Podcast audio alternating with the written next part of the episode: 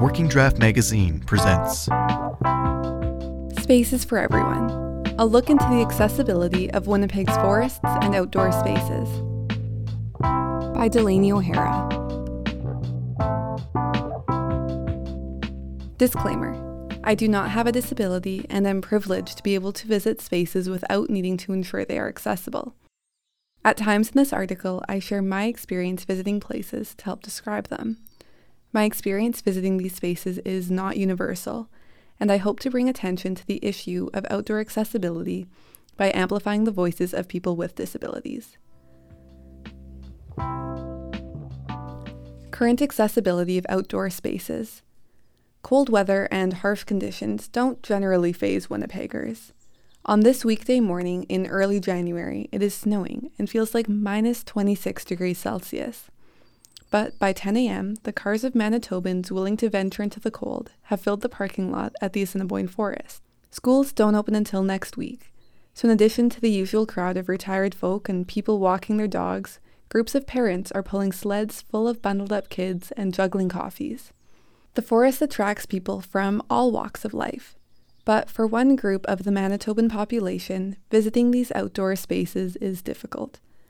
People who have disabilities in Winnipeg know the reality of our harsh winters better than most. They are familiar with challenges people without disabilities may not notice that are exacerbated by unplowed sidewalks, delayed public transportation, and the bitter cold. These obstacles make everyday tasks difficult, including using outdoor spaces. But even when there's no snow, people with disabilities are often excluded from outdoor activities. While many people can walk, cycle, run, or ski through the beautiful parks and forests the province offers, some people with disabilities are limited in where they can go. Many Manitobans live with disabilities, and that is why making spaces accessible is so important. Accommodations are not limited to mobility aids. There are also rails, benches, high contrast signs, and more that are needed to ensure everyone can access these spaces. Why visit outdoor spaces? Visiting outdoor spaces is important for physical and mental health. With the pandemic limiting indoor activities, getting outside has become even more important. People who exercise outdoors and try to limit screen time have better mental health than those who don't according to a July 2020 study from Statistics Canada. Spending time outdoors reduces stress, increases happiness, creativity, and even makes people feel kinder and more alive, explains Jill Suttie in an article from the University of California. Two of the most popular outdoor locations in Winnipeg, Fort Whyte Alive and the Assiniboine Forest, have reported a spike in visitors since the pandemic started. When you spend time outside, it just feels good. And the science backs it up, said Caroline Townend, the communications and brand manager at Fort Whyte Alive. Studies show that visiting a forest has real, quantifiable health benefits. Forests offer people a great space to connect with their friends or family, get some exercise, clear their heads, find inspiration, or just get out of the house. While people are realizing the importance of having outdoor spaces, many, if not most, outdoor areas including forests, are not as accessible as they could be. What makes a space accessible? Nearly one out of every six Manitobans has a disability, and they all have different requirements for accessing and enjoying spaces. Disabilities encompass everything, including vision loss, mobility issues, chronic pain, intellectual, developmental, mental, and learning disabilities. There is a wide range of needs and no single solution for making spaces accessible. Joelle Robinson lives with multiple sclerosis and has mobility challenges. She uses a scooter to get around her community. Accessibility needs to be a continuum. It can't just be one thing. For example, a disabled parking spot is great, that's fine. But no one has thought of the next step. How does the disabled person, whether they'd be in a wheelchair or using a walker, how do they get out of that spot onto the sidewalk? And then once they get onto the sidewalk, how do they get from the sidewalk to where the activity is? Robinson said her ideal outdoor space would include the following features an appropriate accessible parking spot with space to enter and exit the vehicle on either side, ramps up to the curbs, a wide, ideally concrete, sidewalk without interlocking brick or other hazards, wide trails with a large turning radius, guardrails and handrails on steep portions of the trail that do not block the view for people who use wheelchairs or other mobility aids, clear signage with high contrast at an appropriate height for people standing or seated in wheelchairs. There are many small details that need to be considered, but those small details are so important, said Robinson. Accessibility is important, but so is the feeling of being submerged in nature. After all, that is the whole point of visiting a forest. Rosalie Best, who uses a motorized wheelchair, understands this. I like when I am really in the forest, and I know it's harder to get that feeling when a forest is like accessible, right? said Best. Because each person with a disability has different needs, consulting the right people when designing any indoor or outdoor space is essential. They should be consulting with people who have disabilities, not just experts who say they're accessibility trained. Until people live with it, they don't understand it, said Robinson. Robinson explained she must do research before she goes to a public space. She reads reviews, checks forums, or even has her husband check out the space to ensure it's accessible. Accessibility at the Assiniboine Forest. History In 1920, the town of Tuxedo planned to develop a large plot of land that had remained untouched as the town grew around it. The developers plotted the new development and established road cuts through the forest to one day become roads. The stock market crashed in 1929 before they could finish, and all development stopped. As the community joined Winnipeg, city councillors decided it would be best to keep the land undeveloped. In 1973, when individuals and concerned citizen groups spoke up, the area was preserved as a municipal nature park. Today, those road cuts mark a portion of the trails through the Assiniboine Forest, Canada's largest urban natural forest. The beautiful aspen oak forest spans over 285 hectares and has 18 kilometers of multi use trails. When I first walked past the information signs at the Chalfont Road entrance, I heard birds chirping and the tiny paws of squirrels and rabbits scurrying around on the forest floor. During a few lucky visits, I've stumbled across deer leaping through a meadow, ducking behind trees, or nibbling on a plant. The forest is vast and shows off many different landscapes. At times, the trees become sparse and prairie grass in the small meadow becomes visible. A portion of the wetland has a boardwalk where you can travel over water. It is easy to visit the forest every day and find something interesting each time. The city owns the forest, but the Charleswood Rotary Club, the CRC, has taken care of the Assiniboine Forest for over 30 years. Given that we're in this time of climate change, it's even more important that we retain the green areas we have, said Jack Wilson, a member of the CRC. Assiniboine Forest is currently not very accessible. One paved trail enters the forest, makes a mile long loop, and then exits on the same path. The other paths are primarily wood chipped and narrow. The CRC is working with consultants to make the forest more accessible. In 2018, the CRC commissioned architectural students from the University of Manitoba to study the forest. The study included putting up infrared tracking devices to monitor the number of people visiting the forest. They registered over 270,000 visitors per year, and they believe these numbers have skyrocketed since the pandemic, explained Wilson.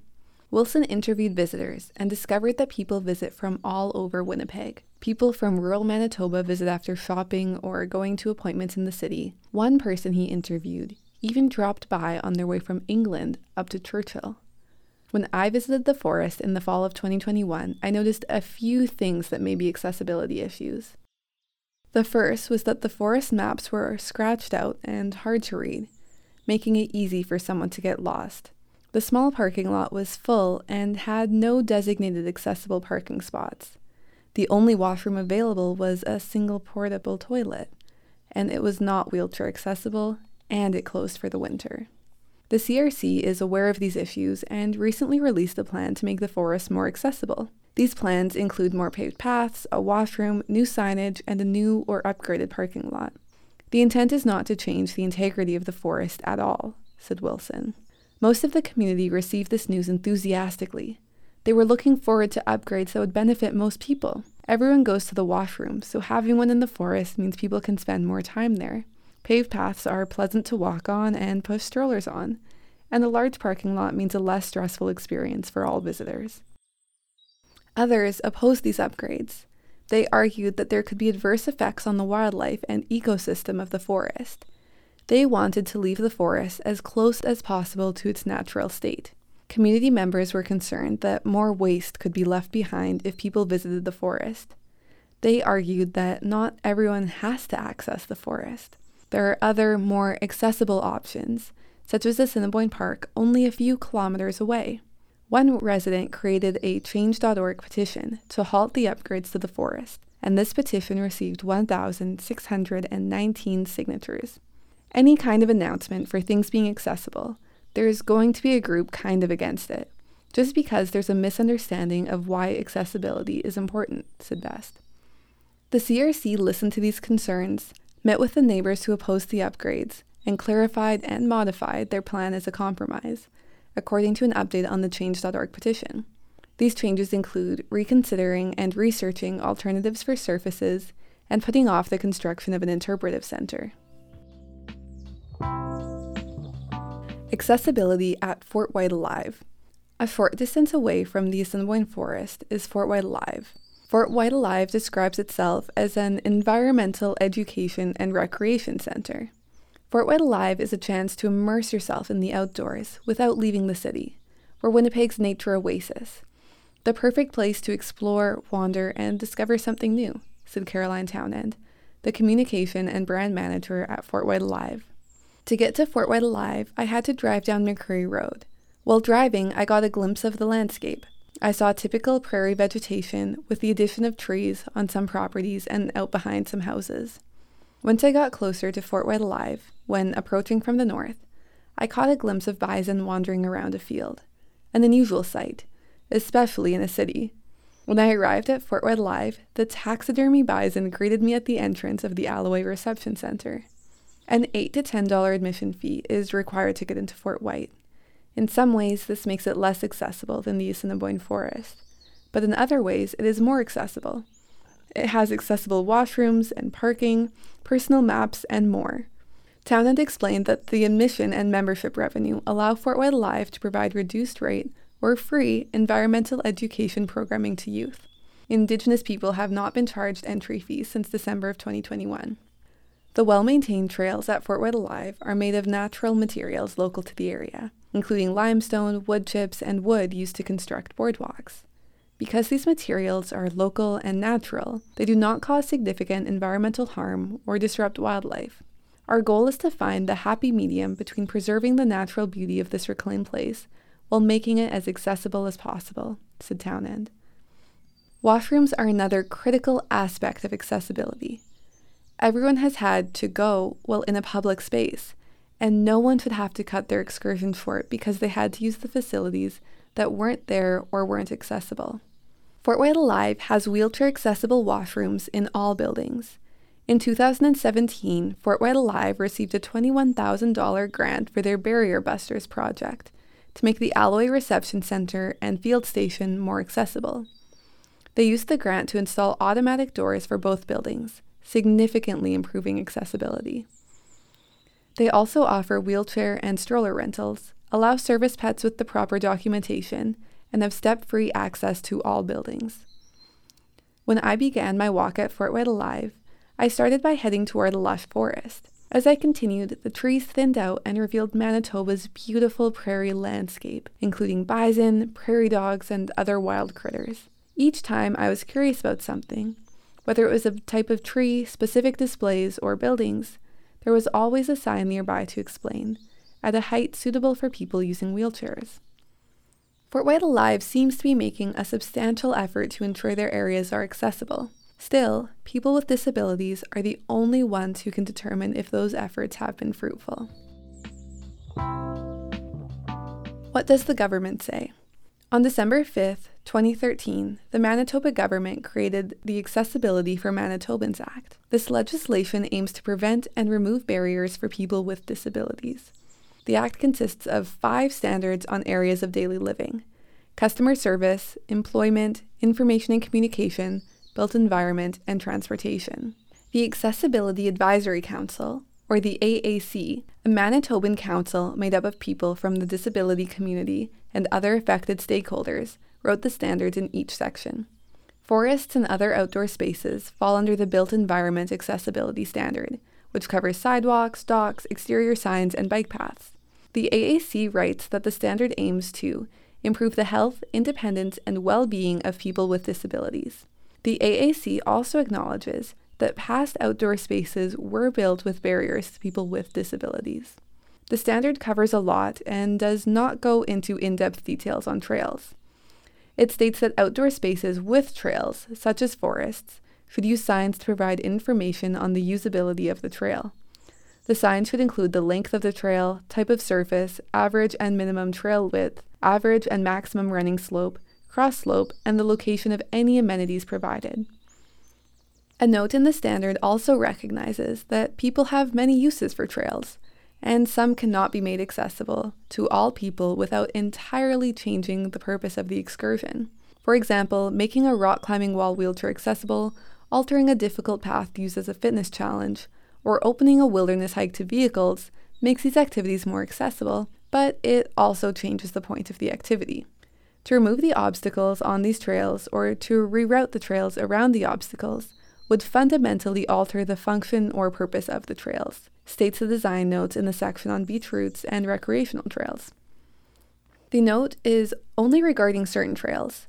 Others may benefit from becoming more accessible. For example, the Assiniboine Forest is a mostly flat leisure trail that could become more accessible without compromising its purpose. The note also mentions how important it is to be mindful of nature. Typically, using construction machinery is fine, but it may disrupt the ecosystem. The same goes for certain materials, such as cement or asphalt. Just as consulting people with disabilities is beneficial, consulting environmental engineers, architects, or people specializing in outdoor spaces is crucial when planning to upgrade a natural space. The Act also states that every organization should have an accessibility plan they update at least every two years. The requirement to update the plan ensures organizations follow current practices and continue to consider accessibility. There's a lot of performative action from the government with laws or acts that no one necessarily enforces. So it's like we're telling people, do this to be accessible, but if you don't, that's fine, said Best. Robinson said legislation federally and locally, like the Accessibility for Manitobans Act, is important, but the shift must happen with people's perceptions, the implementation of features, and understanding how important they are. This is the hard part. It's kind of a lead the horse to water, but you can't make them drink situation, she said. The standard has a special section for snow clearing, an issue Manitobans know all too well. The section says snow should be cleared promptly to make walkways and paths accessible. It's like an ecosystem, an ecosystem of accessibility. You know, like you have to be prepared and get snowplows out there, said Best.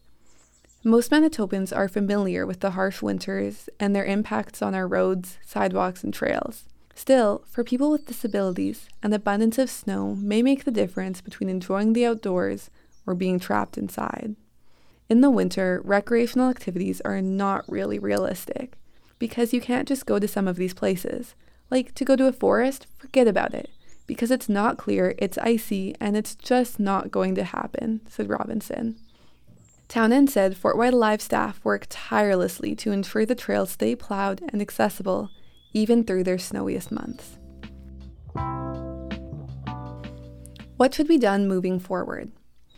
Accessible spaces benefit everyone. People with disabilities should have access to natural spaces.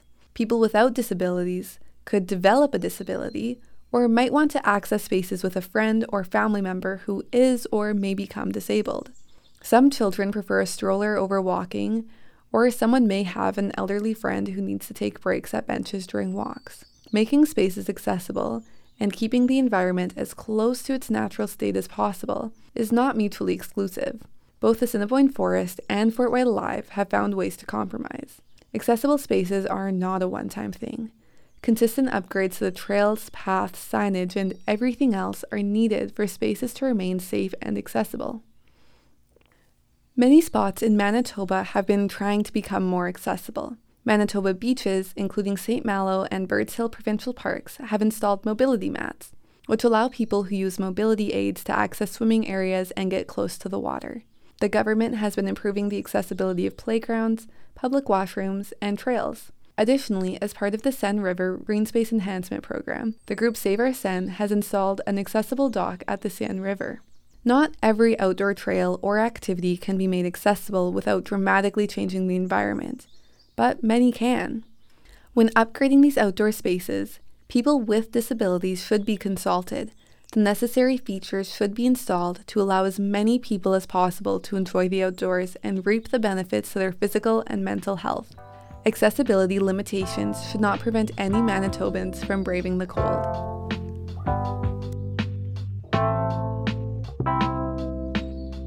Working Draft is a student produced web magazine from RRC Polytech's Creative Communications program in Winnipeg, Manitoba, Canada. For more long form stories like this, visit workingdraftmagazine.com. Never stop thinking.